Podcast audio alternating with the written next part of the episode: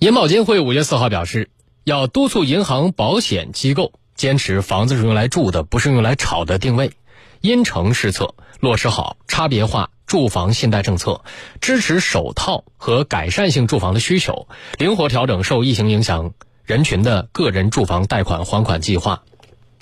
银保监会表示，要区分项目风险和企业集团风险，不盲目抽贷、断贷、压贷，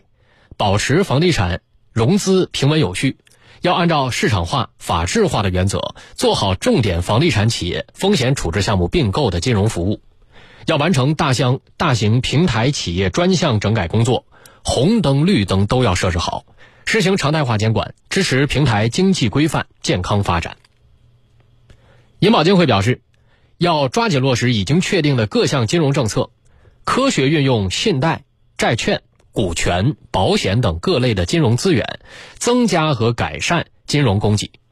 鼓励拨备水平较高的大型银行以及其他优质上市银行有序降低拨备覆盖率，释放更多的信贷资源，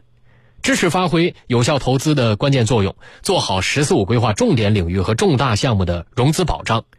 支持适度超前开展基础设施投资，引导金融机构准确把握信贷政策，加强对受疫情严重冲击的行业、中小微企业和个体工商户的融资支持。